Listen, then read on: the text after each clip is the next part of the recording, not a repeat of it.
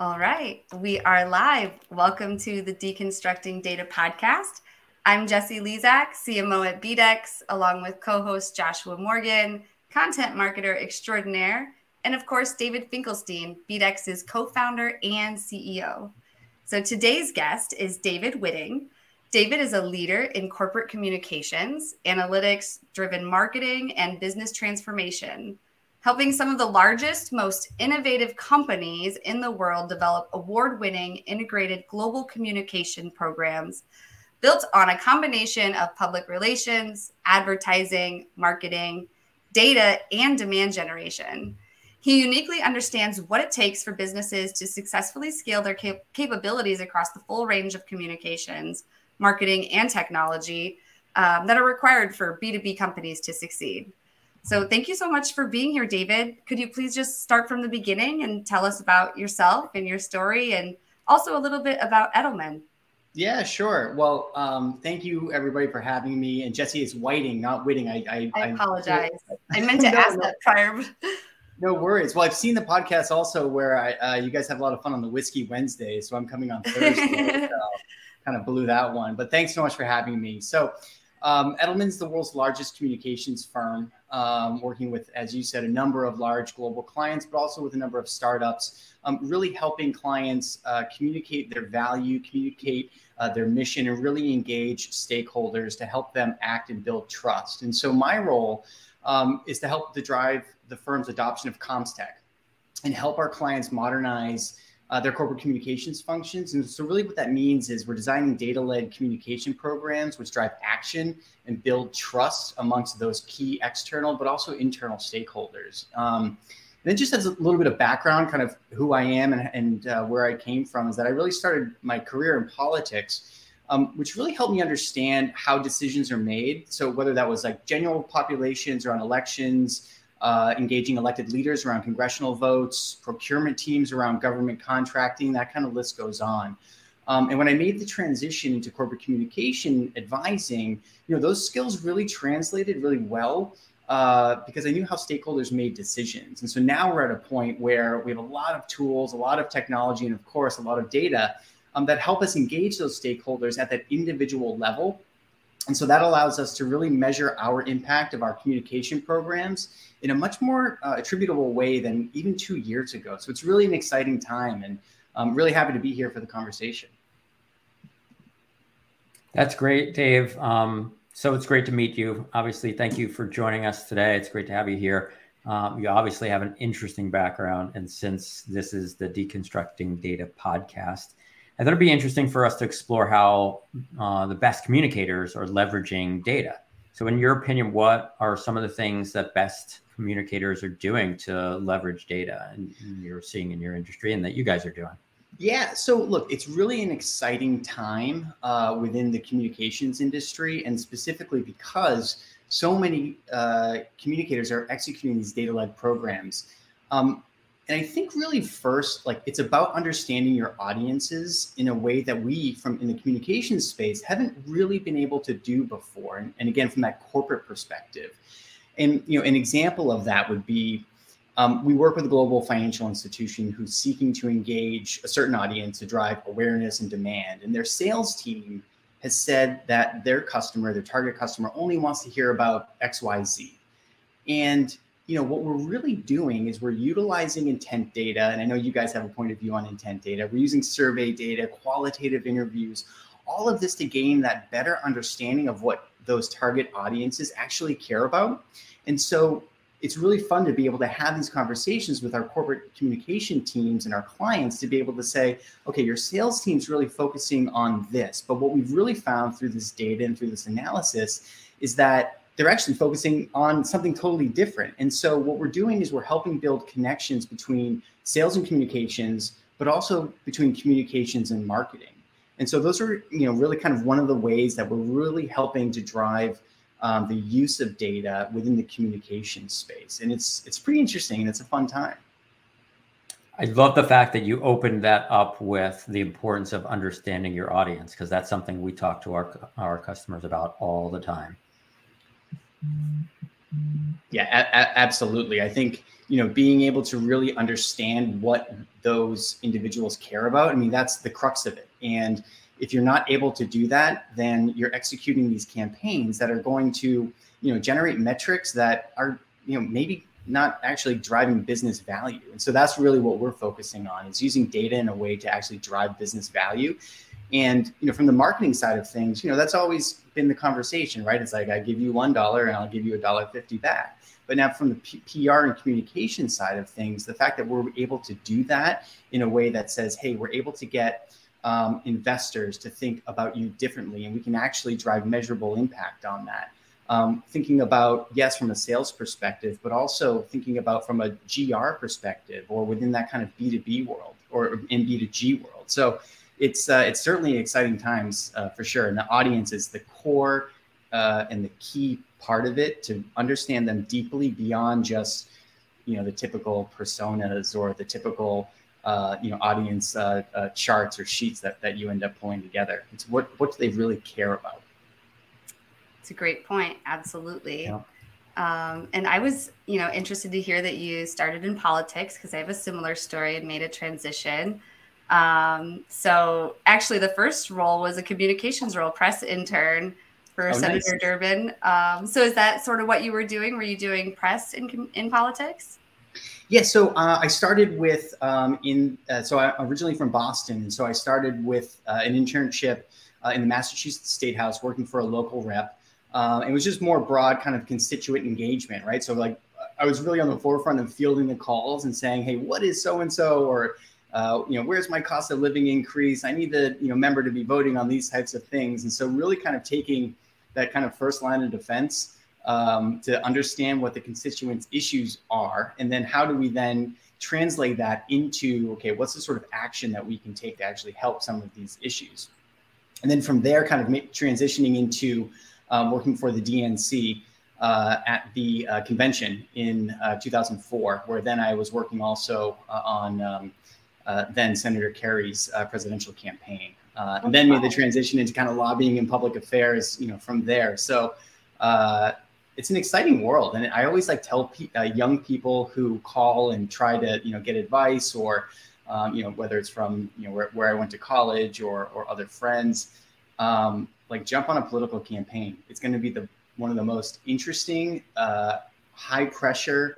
Um, but also fruitful experiences you'll ever get because you'll learn how to tell a story, you'll learn how decisions are made, and you'll do it all in a world where you're going to be building relationships with people because you're in the trenches and like the pressure is so big. And uh, the best part is that at the end, you either win or you lose. So you, you yeah. something, right? So yeah. it's it's a great it's a great experience. I, I, can't I can't recommend it enough.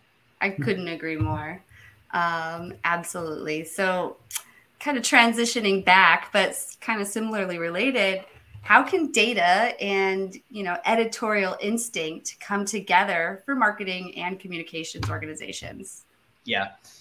So, you know, I think from a communications perspective, from a marketing point of view, um, you know, we really need to have that knack for storytelling because um, you know again to me that's really the key to a successful campaign. And i view data tools tech those are all the enablers. But if you don't have a good story to tell that's relevant to your audience's specific barriers or needs the, the audience isn't going to pay attention. So david like you said it's like you know we start with the audience. If you don't understand what the barrier is for your audience um, they're not going to they're not going to react. They're not going to engage. It's going to be a very one-way conversation at best or it's going to be a deleted email uh, or it's you know no, zero engagement on any sort of social channels and that pipeline is going to remain pretty weak. So dave i i love storytelling. And as i'm doing a leadership course through wildspark because they're all about building leaders um, one of their core tenets they start off with uh, to be a good leader is you need to be a good storyteller because once you can tell that story you can build those connections with like other people. So and those those are those connections are so so so important. And so um, how do you feel like how does data how does it feed into storytelling? And can you think of like some examples yeah. where you see people that are bringing data into storytelling yeah, uh, for sure. So I can give you an example um, recently uh, where we're working with a global industrials company, and they're a major supplier to the EV space. Um, and their challenge was that uh, their investor relations team, right, they felt that their investment thesis, which is that the EV adoption world is increasing, right, and therefore their business will scale to that demand um, the investment community did not understand and did not there was no real awareness of what value they actually were bringing to that space. And so the client reached out and said you know we really need to be driving more awareness around uh, what we're doing within the ev space. Can you reach the investment community and you know, they came to us thinking, okay, well, you're a public relations firm, communications. That means you're probably going to be, you know, pitching Investor Business Daily, Wall Street Journal, Financial Times, um, to really, you know, drive awareness, you know, within some of these publications. And what we said was actually, it's not really where we need to be going right now. Yes, we can do some of that, but what's more important is let's just go direct to those stakeholders with what our story is. Um, and again, using those audience identification tools, um, really uh, understanding what those stakeholders actually cared about, what those analysts cared about, what those institutional investment houses actually cared about beyond just what we knew the IR team wanted to push out there. And so we also executed some uh, targeted social listening tools, again, some of the intent data. And what we did was we created edit- editorial content um, that we knew would resonate. And we targeted these stakeholders via, you know, every sort of channel you can imagine, you know, email content campaign, LinkedIn lead gen, et cetera, et cetera. And what we were able to do is, you know, come back with a much more um, measurable program where we're able to share, you know, how much of our content was being consumed, um, and importantly, um, by whom, um, and then the kind of output of that was yes, here's like some great you know metrics as to the campaign, but most importantly is that we were able to help that storytelling where we went direct to those analysts actually come through um, in those analyst reports. And so it's really a successful example is using data to inform our storytelling with meaningful outcomes that you know really hits beyond just look at our uh, metrics, our dashboard. You know, this is really great. But now we're having you know executive level conversations to say, here's how we're helping uh, tell your investment thesis to those specific individuals that matter. And as a result, those individuals that matter, they're now helping tell that uh, investment thesis, you know, more broadly through their analyst reports. So you know one example of of how data is really informing our storytelling um, and again it's through a very targeted and meaningful way that focuses on business outcomes rather than just let's create media clips let's push out marketing materials let's you know try to uh, have these kind of conversations where we hope people will absorb the information that we're pushing out we're using data to say this is what these individuals care about so let's make sure we wrap our stories around that That's a great point. Absolutely. Yeah, and so I'm not as familiar with, you know, comms tech as I am with martech or ad tech. So how how is the communications function catching up to marketing teams as it relates to data and analytics? Yeah, I mean that's that's exactly it. Um, you know, first iteration of ad tech, right? Very much channel focused, um, understanding you know where you're going to be placing those ads. I think martech is uh, the other evolution of that, where now what we have for comms tech um, is really the ability to understand our stakeholders and go really directly to those stakeholders. And it is using and borrowing a lot of the Martech uh, capabilities. Um, uh, but really, what we focus on is again using those tools and technologies to be able to go direct to those individuals in that you know example I just shared. Um, and so, communications, the corporate reputation world, really what we have now is the opportunity to yes go direct, but also to understand what sort of trends are emerging. So as you think about, you know, protecting your brand, as you think about ensuring that individuals understand what your brand mission, vision, values really are, so that helps with recruitment, that helps with retention, and certainly that helps with um, uh, new customers and filling that pipeline uh, really allows us to create a more measurable program that again gets to that individual stakeholder and help shape those points of view and communicate directly to them So, would you be willing to share anything about um, what's in your comms tech stack and what you might suggest? Yeah. So, one of the th- so Edelman, uh, I will say that our point of view on comms tech, which is different from other firms, is that we aren't creating a singular solution, right? And it's not just branded Edelman and here you go, um, because that's not really comms tech, and that's not really utilizing all of the tools and technologies that are out there to gather the right data. Um, and so, really, what our approach is is to ensure that we are using all of those different types of tools. So if you think about you know audience identification, right? You know, for us, there's you know certainly the um, the survey based elements, and that's part of our uh, data and, and, insights team. Um, where we have that those capabilities. You think about the editorial side of things. It's using tools like intent data to inform. Okay, what are the types of uh, pieces of content that individuals are actually consuming of whom you're trying to to target. So, you know, what we have is a huge. You know, we made a. Um, I have a slide. Uh, that is essentially the Lumascape of all of the different capabilities and, and tools that are within the uh, you know the Edelman tech stack. But what I would say is that you know we're an independent firm, and what's great about that is we're not beholden to any sort of specific tools and technologies. Um, so we can really use a lot of different uh, tools that are fit for purpose for whatever our clients are really trying to drive uh, attention for. I love it because the individuality of it, you know, yeah, complete personalization uh, for what a person needs. Um, so, speaking of that, where do you think um, that mistakes are happening um, with businesses when it comes to, you know, integrated communications? So, um, it's a good question because as comms tech is evolving, um, as more and more communicators are starting to say, okay, well, when you think about integrated communication campaigns, you know, the kind of first step is, well, that means social media or digital, right? But really, um, what others are also focusing on is media relations because that's what they're responsible for. So I think the biggest mistake um, that we're seeing and we're really helping our clients work through is not evolving the corporate communications KPIs beyond um, media clips or beyond share of voice or beyond i mean even you know some folks are still using ad equivalency right? And so we now have the capability to say like look we can actually put meaningful statistics around this or meaningful data points or metrics that are going to help you show what your value is beyond these you know traditional um, uh, measures of success. And so, um, really, what we want to do, the biggest mistake is um, not using a proper and full integrated campaign model. So, using all of the right channels um, means going beyond just media relations, means going beyond just uh, organic social.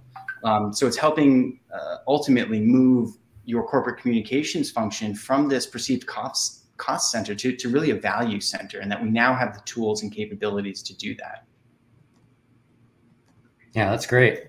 Um, so we've talked a lot about audiences and knowing your audience. And so can you talk a little bit to our listeners about the importance of first party data when it comes to you know with respect to communications uh, and, and your experience there? Yeah i mean look first party data is critical. Um, and you know, as you think about uh, the universe of whom you want to communicate to, of whom you want to absorb and understand who you are as a company, what your values are, what your mission is, what your business objectives are, um, you really need to have the understanding of whom you're communicating to. And so for us, um, it's really getting a strong understanding of what that first party data is. I will also say that as more and more communicators and companies enter this space of saying, um, you know, how do we actually target? How do we actually engage the individuals of whom we're trying to move? You know, there's there is a learning process of actually helping uh, teams understand where that first party data actually exists and who they need to work with. Um, so there is that kind of evolution and education that needs to happen, um, and it's happening now. And you know, for for us, um, it's helping them identify kind of where that exists, but also what the value of that is. And so for us, um, you know, really what we focus on is, you know, we're having a lot of conversations with the marketing team. We're having a lot of conversations with the sales team, and really kind of bridging those uh, those gaps of understanding what data they actually have available to them today. So um, again, you know, it's critical for us. And then what we really try to do is also help them understand what actual first party data they have so that we can then begin that really meaningful targeting program. Jesse, you're on mute. Oh, no, you're on mute, Jesse. Sorry, I was trying to block my notifications. Um, but I was just saying that's so important, first party data. Um, see yep. that notification. Um, I um, wanted to ask you so, what do you think is the future of data in communications? Yeah. So, I think that, you know, I, I feel like you know what I've been talking about thus far is that we're the communications world, uh, specifically in corporate reputation. You know, people are really starting to dip their toe um, into what data can do for their programs, for their uh, companies. Um, but I really think the future is going to be data driven within the communication space. I have a colleague who wears a T-shirt that says uh, "Data made me do it." Um, and I'm working, you know, like in, to ensure also that our clients, but also consultants alike, you know, ask the questions that said, you know, what does the data tell us so that we can build a program that's not solely informed by the data right but it's also but it needs to be inclusive of the data um, and we know that through our own uh, edelman future of corporate communication study that i think it's nearly 70% of all chief communication officers are investing in data driven comms tech programs so um, I mean, it's a huge number. And it also says uh, that um, the majority of people haven't done it yet, that they're just now starting to get into okay, what can data do for us? What does the data tell us? How do I use data?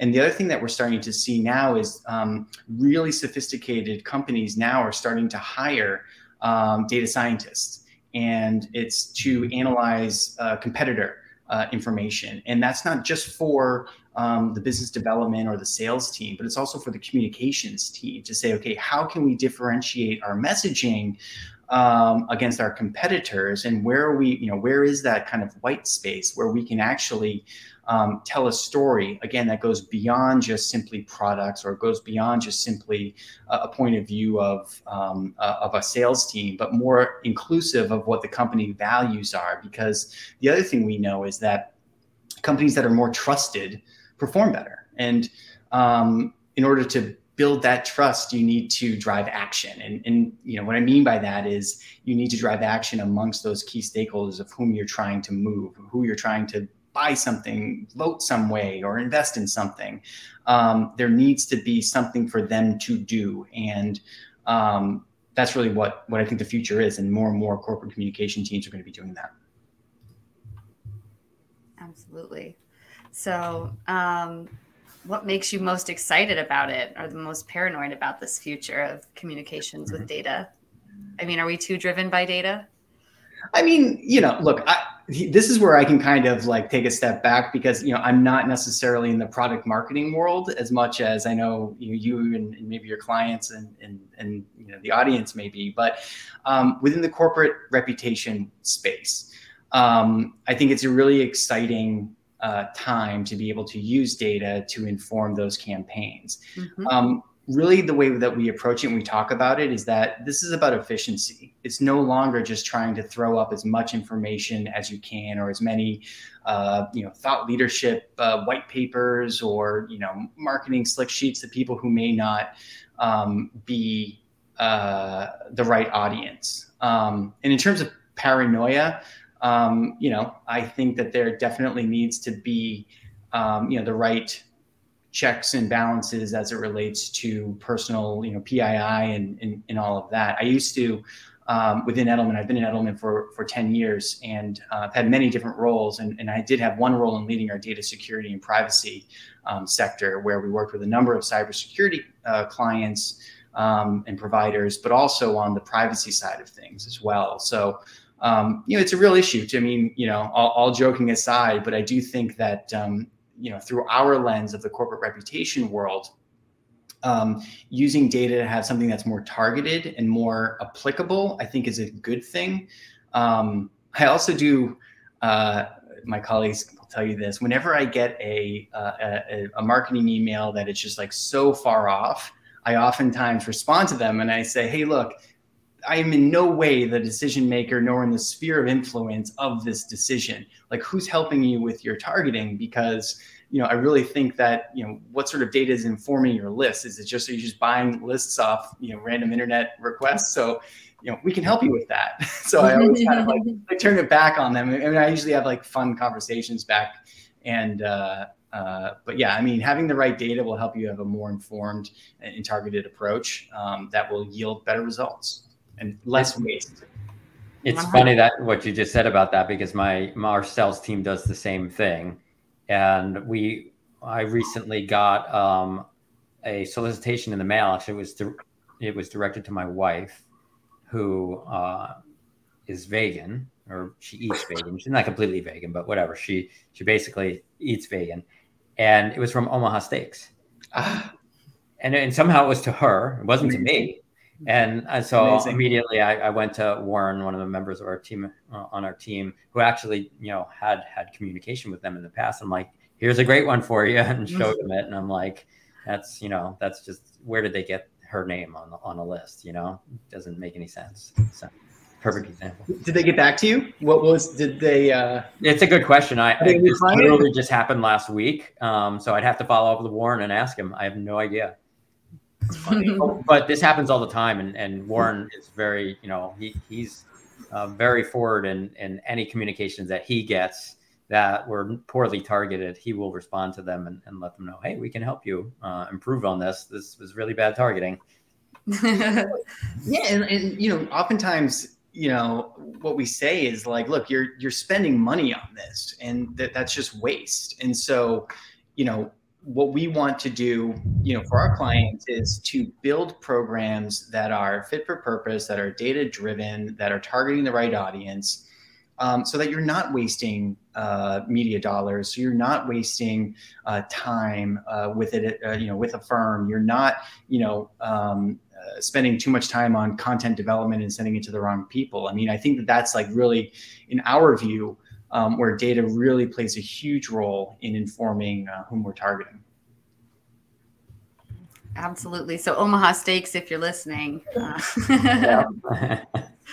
well, that's that. That's a little bit. I don't know if that's better or worse than the um, the skiing company that just sends mailers out to like everybody in like the neighborhood. So there's like they're not even trying to target. They're just they're just doing like the the, the spray and pray.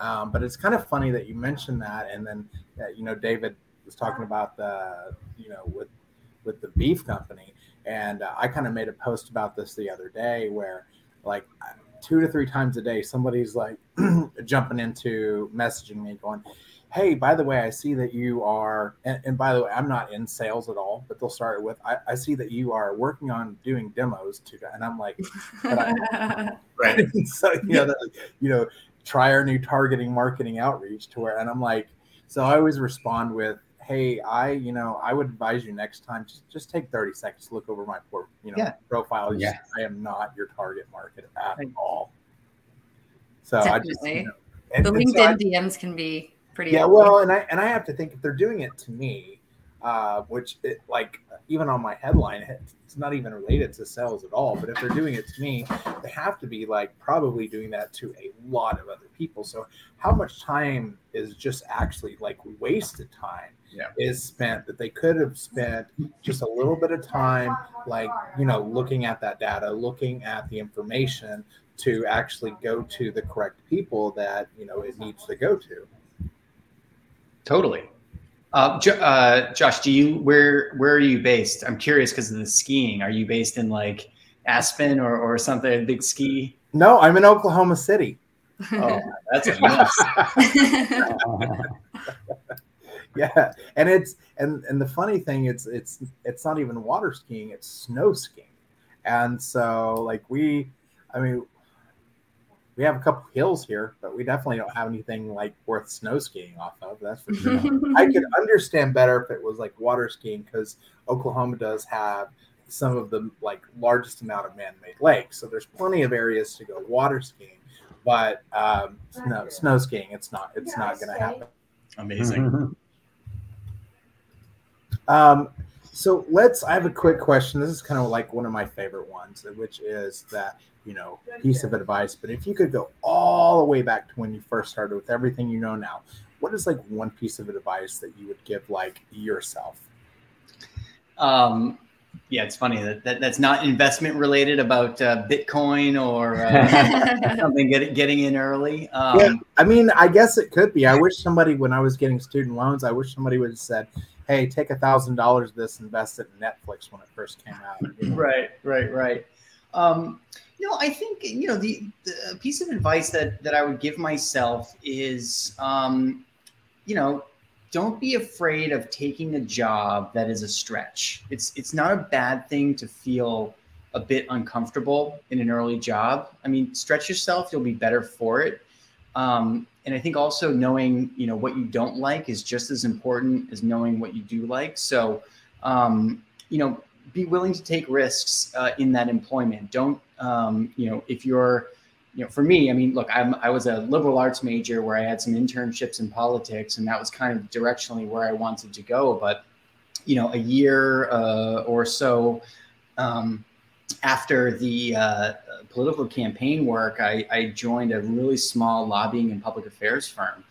And you know, it was my it was really myself, the principal, and, and somebody else. And so I was a you know mid twenties going with uh, with the principal to some serious meetings with um, uh, with with serious people and serious leaders. And um, you know, I certainly was. Did, I felt uncomfortable um, at first, but I think that what that did was, um, you know, you have to be in sponge mode. Uh, and really just absorb as much as you can and don't be afraid to, to take that job where, where you may think it's too much of a stretch because um, that will only make you be- a, better um, uh, employee, and it'll, it'll, only set you up uh, better in um, uh, uh, for your career because you'll you'll have confidence and you'll have experience and exposure, and you know those things are priceless. You can't learn those in school or classes or um, it's one of those things that you can only understand by experiencing it and that's why you know jesse like you know working on a campaign or working in the political sphere i mean it's just such high pressure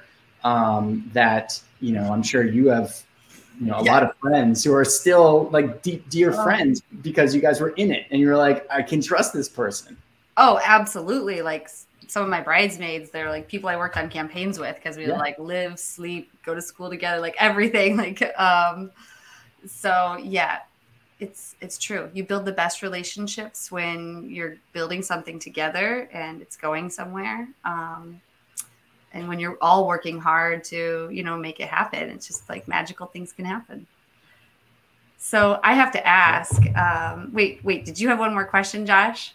Well i was i was i was going to ask like if if somebody could say hey i want to go into like one of three because you've been like in the marketing you've been in communications you've been in politics of those three which would you say has been kind of the most like on a kind of a day to day basis, week to week basis, which has been like the most exciting.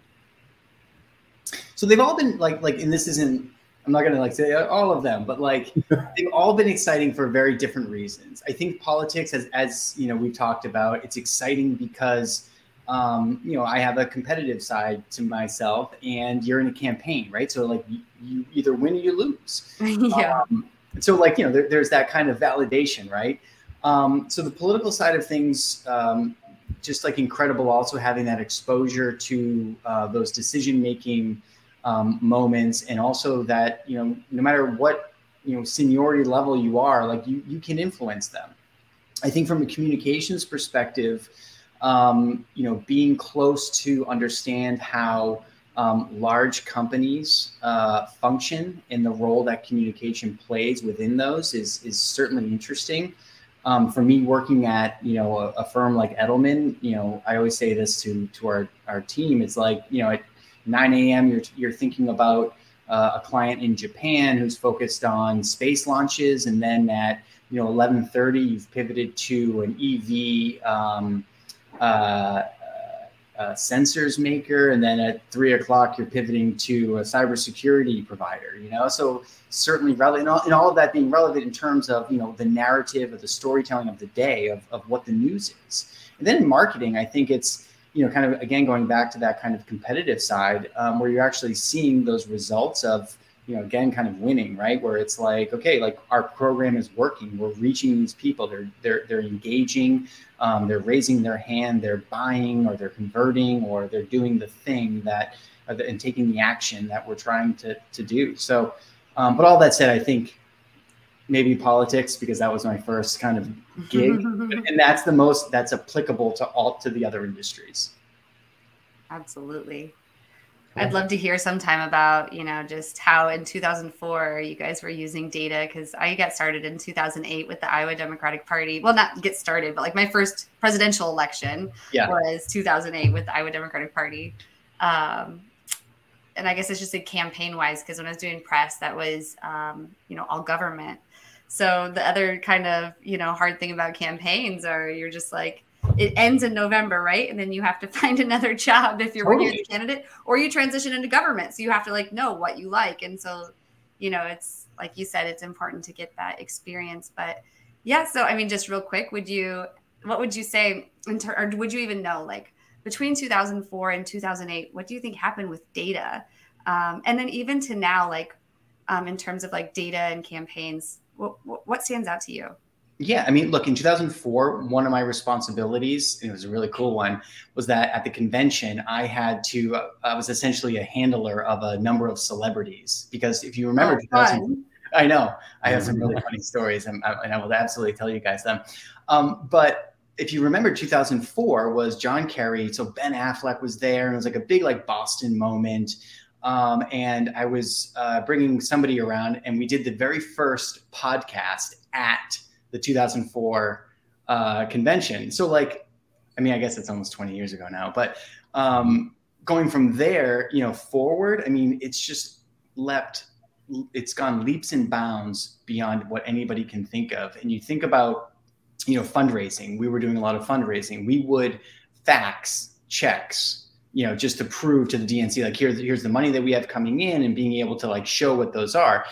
Um, I mean, you know, now the way that data is being used and think about voter files, I mean, it is absolutely wild um, to be able to get down to, you know, specifically individuals, right? So you're getting down to neighborhoods and being able to target um, those neighborhoods with, you know, door knockers, with flyers, with, you know, you know, geofencing beyond belief, right? So, mm-hmm. you know, in 2004 there was the start of that, but I think it was really 2008 with uh, uh, President Barack Obama's campaign um, that really codified uh, a voter file that was actionable and that wasn't uh, that was very actionable and also very um, uh, targeted and updated. I know one, you know one of the areas that you guys really lean into is real time, right? So like you think about real time data, like I, I believe that the Obama campaign captured it and, and utilized it the best way.